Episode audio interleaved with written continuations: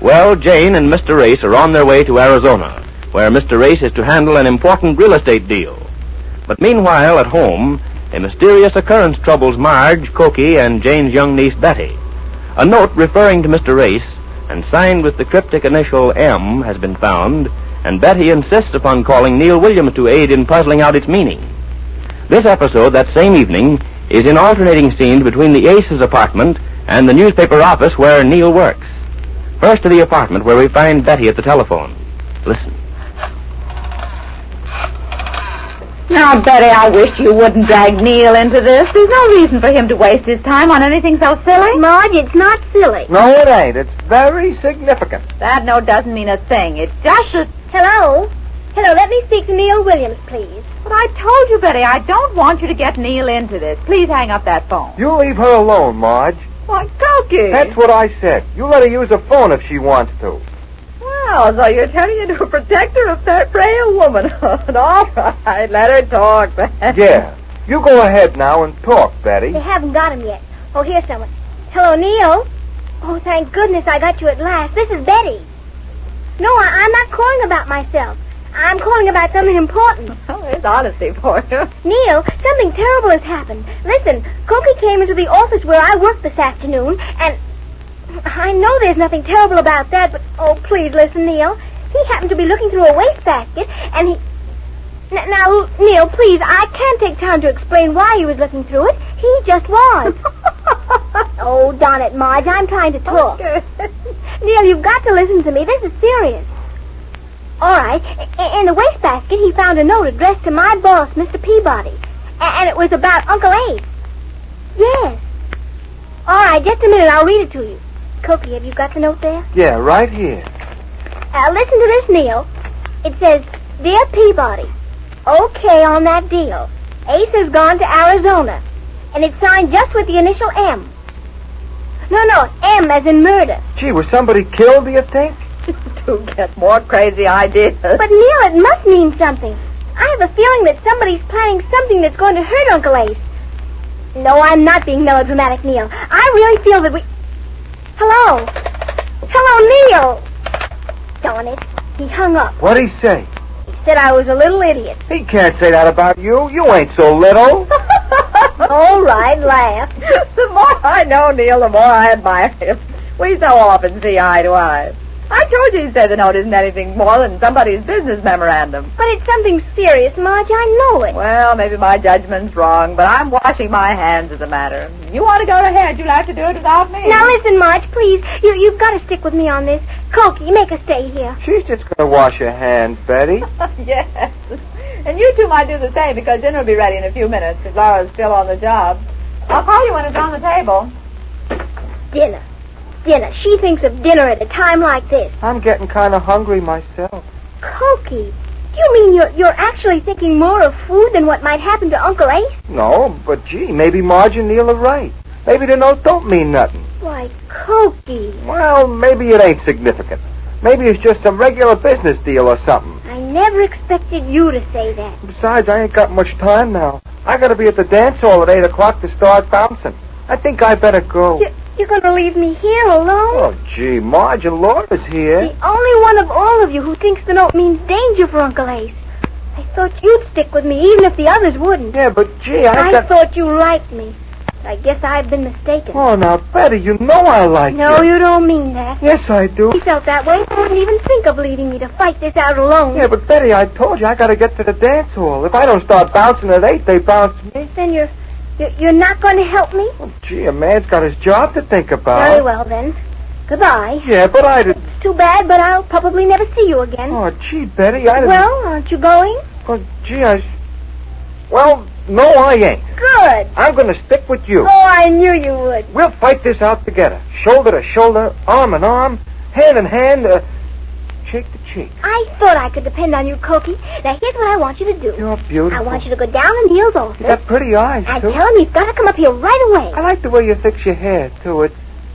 Say, who's got to come up here right away? Haven't you been listening, Neil? I thought you and me was going to fight this out together. What you want him for? Because he's the one that can help us most. He knows people. He has connections. He can help us find out who this M is. Yeah, but I could too if you'd give me time. I'm studying to be a G-man. No, we've got to have Neil, Cokie. You go down there and ask him to Oh, come. Okay. And if he don't want to, I'll make him. You just depend on me. I always come through. You're marvelous, Cokie. Yeah. Only, before I go, would would you do something for me? What? Will you? oh, gee. Well, what is it? Will, will you shake hands? Why, of course. Now hurry. Here's your coat. Goodbye, Betty. Now listen and get this.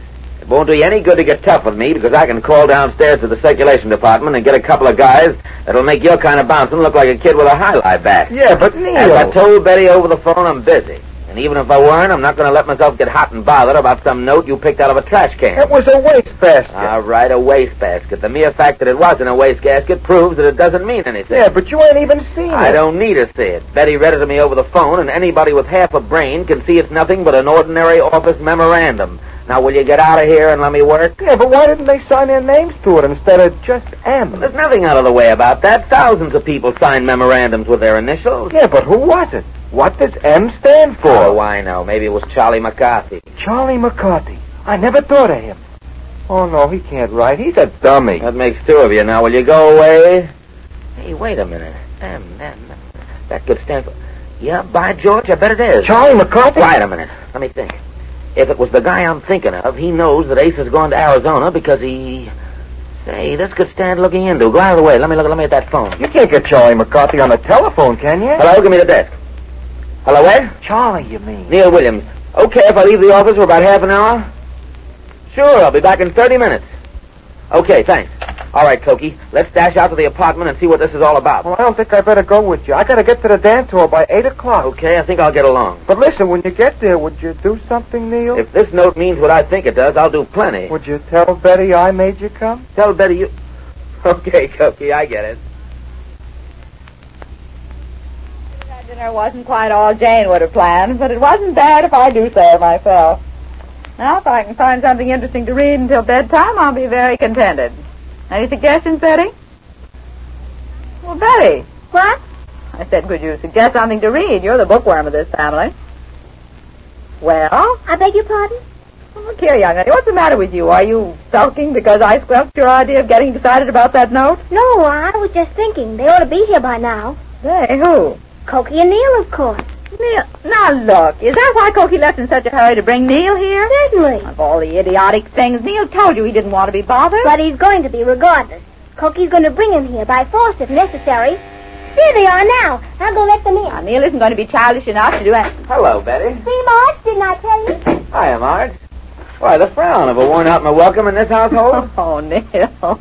I didn't want you to leave your work and come up here in a wild goose chase. it's okay. I got an idea I want to talk to you about. Didn't Cokie come with you? Cokie? Oh, uh, no, but I was supposed to tell you that he made me come. Oh, good. Not as good as my story, but look, Marge, about that note. I got to thinking about it.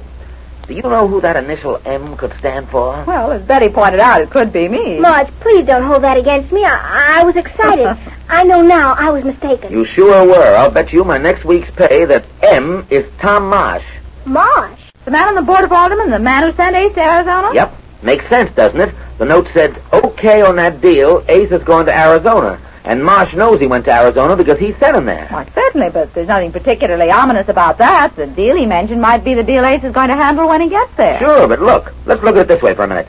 Let's say there is something crooked. What could it be? Well, I don't see how there could be anything crooked about it. Mr. Marsh hasn't anything against Ace. He's been trying to help him. Well, you remember how he tipped Ace off to take the option on that piece of land the city was going to buy for that housing project, don't you? Sure, but the deal fell through, and Ace lost all his money, didn't he? Well, that wasn't Marsh's fault. He was practically sure the deal was going through because he's on the board of aldermen that voted for Wait a it. minute, wait a minute, wait a minute. I'm getting something here. Marsh is a member of the Board of Aldermen. The board was going to vote to buy that piece of property.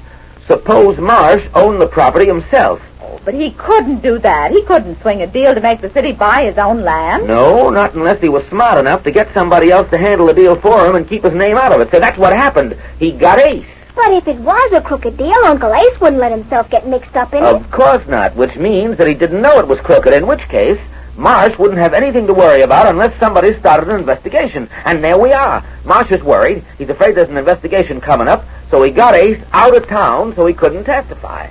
Well, it does seem possible at that, but why would he send this note to Mr. Peabody? Peabody's your boss, Betty. Does he know Marsh? I've never seen any letters to him or anything like that. But there's some connection there, regardless. You mark my words, and I'm going to find out what it is.